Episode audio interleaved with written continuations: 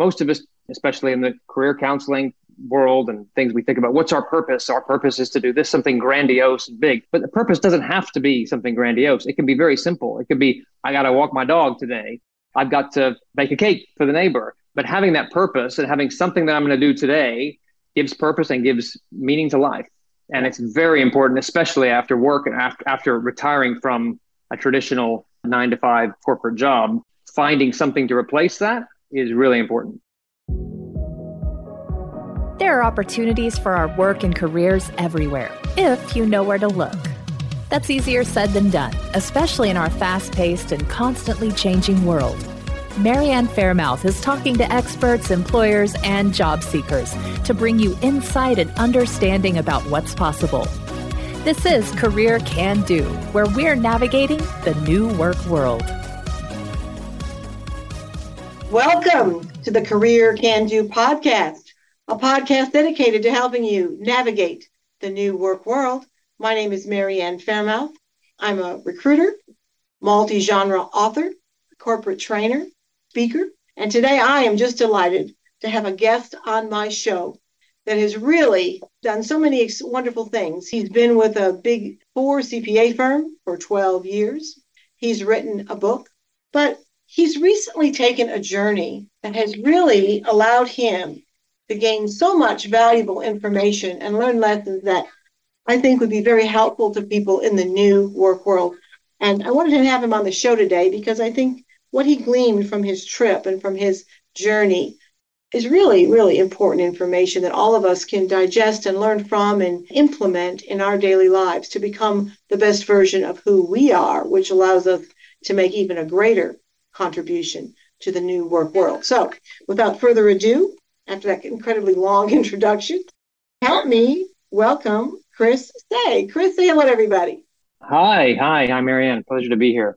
Well, we're thrilled to have you. And, you know, you have such an interesting background. I mean, you've worked 12 years, you know, as a professional in a big four CPA firm.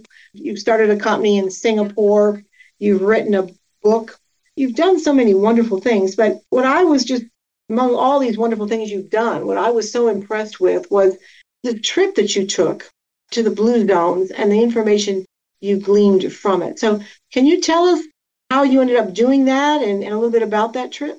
Yeah, of course. So it's probably first worth defining what the blue zones are because some people hear of the blue zones. I've heard a little bit about that. Some people never heard of them. So the blue zones were identified as longevity hotspots by a National Geographic explorer about 10 years ago as places that have a high concentration of people who live to be 100 or more.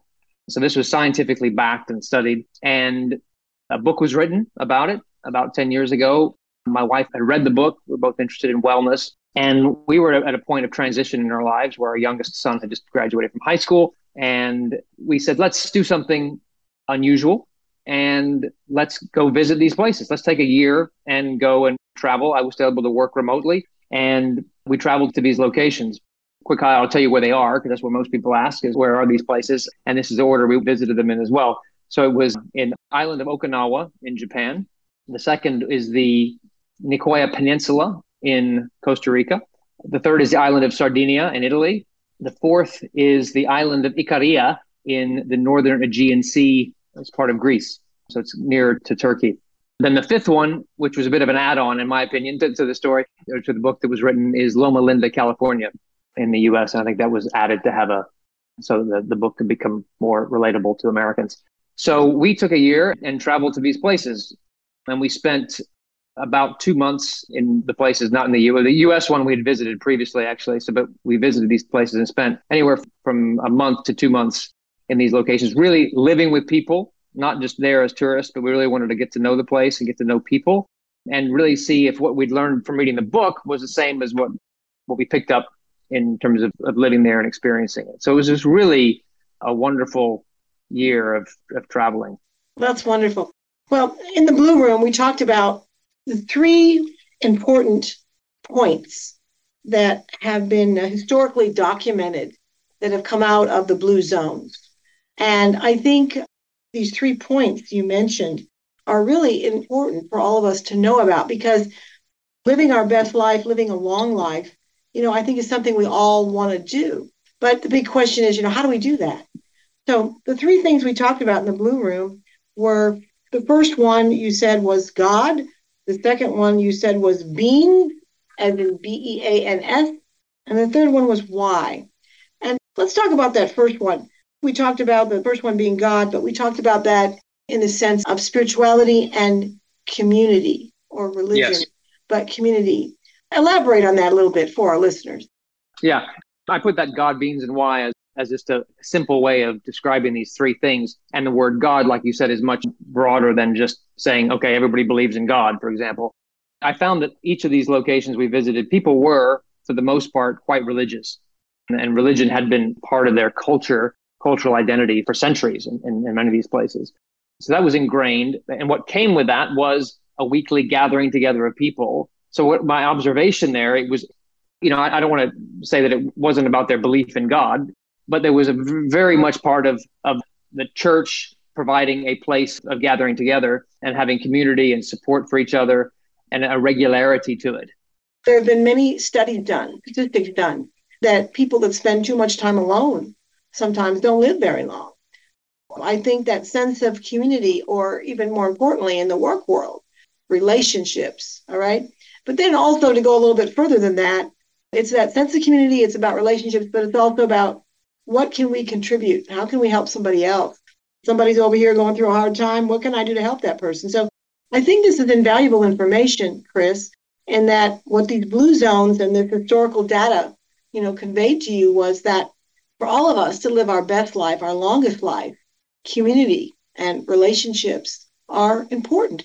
Post COVID, that's also something I'm seeing as an executive recruiter that in the work world right now, we all need to focus on. We're working hybrid, if we're working remotely, how can we keep that component of community, of relationships front and center? Because I think that's really a crucial point in becoming our best self or really expanding our platform in the new work world. Wouldn't you agree with that? I agree completely. And these cultures that have a history of, of gathering together in small groups, whether it be in church or even not, because even in Okinawa, one thing we experienced was they have a an ancient tradition there. It's called a moai, and they're the equivalent of in Christian circles. Sometimes we have these people have small groups where they get together during the weeks as, as part of a community. In Okinawa, they have these moais, which are, it's very much part of their culture where people get together and these groups stay together as people age. And there's a formal part of it of getting together. They bring some money on a regular basis to help each other out. And somebody who's in charge decides who, if someone needs money, they give money. So it's really a, a very much part of the society. Yeah. yeah. Uh, like you said, well, helping each other. And yeah. Yeah. In summary, you know, it's not about me, it's about we. I think that's something that really is important. I remember my sweet grandmother. She lived next door and she's always baking a cake. If somebody died or somebody had a baby, she's always baking a cake. I said, Why are you always baking these cakes? you have to do that, Marianne. You have to show these people that you care about them. And I think that's crucial. That leads me to the second one. The second point or the second tip or lesson that you learned was about beans. E A N S. And that's another thing I'm going to reflect back on my Mimi grandmother because we're Italian. She used to make this soup called pasta fagioli, and it was a bean soup. So yep. beans are so important. And so, you know, oh. yes, I think beans are important, but I think in a broader sense, this is all about the proper nutrition. Don't you think? That's exactly what it is. And, and I'm not saying that everyone needs to start eating beans and become vegans, but in these societies, and, and as you experienced with your grandmother, uh, uh, Italian, and Sardinia is, is an Italian island and one of the blue zones, they eat a lot of beans in part because that was a lot cheaper than eating meat. So they they would historically the, the meat intake was less than it is now for most of our diets in the West.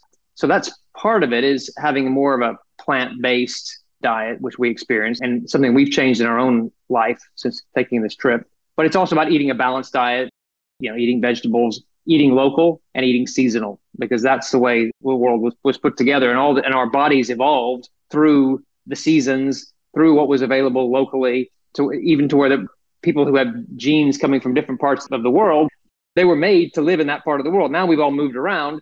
It's more difficult, but eating seasonal, eating local will really help a lot in your physical health. I think so. And the more healthy we are, the more we can show up at work. And the longer we can, the longer we can work. The longer sure. we can work, right? Yeah. Right. Yeah that's important. My grandmother too, you know, she she had a garden in the backyard, and eighty percent of what they ate was out of that garden. You know, she canned tomatoes, and you know, they your canned tomatoes have lycopene in them. So it's interesting that one of the blue zones is Sardinia, Italy. That's very interesting. The third point I think that you learned from this blue zone journey was why. Why? H Y, and what that translates to me, Chris, is purpose. What is your purpose? You know, studies have been done that sometimes when people retire, they don't live very long. It's because they don't have the why, they don't have the purpose. Would you agree with that? I 100%. If it was possible to be 110%, I'd be 110%. So, yes. And even it was interesting in Costa Rica, they even have a they have a catchphrase for that, plan de vida. So the plan of the day. So that actually is part of, of their culture as well, where people again up until the time they die, they had this concept of what is your plan of the day. So, because the purpose, most of us, especially in the career counseling world and things we think about, what's our purpose? Our purpose is to do this something grandiose and big. But the purpose doesn't have to be something grandiose. It can be very simple. It could be, I got to walk my dog today. I've got to bake a cake for the neighbor. But having that purpose and having something that I'm going to do today gives purpose and gives meaning to life. And it's very important, especially after work and after, after retiring from a traditional nine to five corporate job, finding something to replace that is really important. I agree. Well, I think that, you know, this information is invaluable information. The more we can focus on becoming our best self and our most healthy self and our most mindful self, the more of a contribution we can make to the new work world because it is new and it is different. You know, you've written a book called Fly, Fly in 2021 based on these travels. And if somebody wants to find this book, Chris, where can they pick it up? So it's available on Amazon. Just search up Fly by Chris Say, and soon my name will be in the notes here. It's easy to find on Amazon, and it's available in hard copy or Kindle. And it's pretty much what we just talked about today. It's about these travels, about what you've learned from them, and it's essentially offering the information to the readers to help them have a better quality of life. Is that right? Yeah, I do go quite personal and it's based around the blue zones and, and everything I, we learned in, my wife and I learned in the blue zones. And then it was really set up to talk about how I, even from a career perspective, worked on the transition from how becoming an empty nester really impacted me from a career standpoint and where my wife and I were going to live and live out the rest of our lives as healthily as possible. Now, you know, I've got to put Sardinia on my bucket list for sure. definitely, Sardinia, definitely. I have been yeah, to Italy. Yeah. I've been to many yeah. places in Italy, but I haven't been. And I'm thinking yeah. Sardinia is probably in the south part of Italy. Is that right? Well, it's an island. It's on the west side. So the main part of Italy you always think of is a boot. It's off to the west. You can get a ferry out there. We took a ferry from Barcelona actually to get to it. If I could tell you one story because it relates to work, that was probably one of the, my most impactful stories that I had had on the. It was in Sardinia. I went to a coffee shop that was owned by a family that had set a world record, and they had a Guinness Book of World Record. And I talk about this in the book. The greatest number of siblings living as long as you know they had 800 and something years between them. They were like nine siblings. They lived all this, this time, and one of the, the remaining siblings was still alive and had this bar. And, and they even the local community, they call it the longevity bar as a nickname because this it's been in this family of people who live so long. We went to this bar to, to see if we could meet the owner. He wasn't there, but his son was behind the bar. It was a Sunday morning. So I said, Oh, is your, is your dad here? He said, No, he's at church. So again, back to my first point. And then I said, Well, tell me what, what does your dad say? What's the secret to living a long life? And he didn't even miss a to beat. He said hard work.